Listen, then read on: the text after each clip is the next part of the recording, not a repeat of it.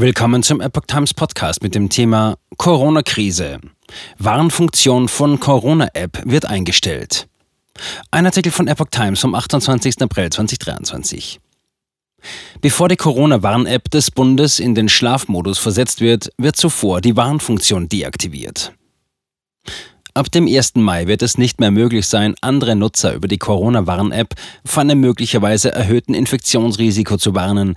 Die Warn-App diente unter anderem der Kontaktnachverfolgung im Fall eines positiven Corona-Tests.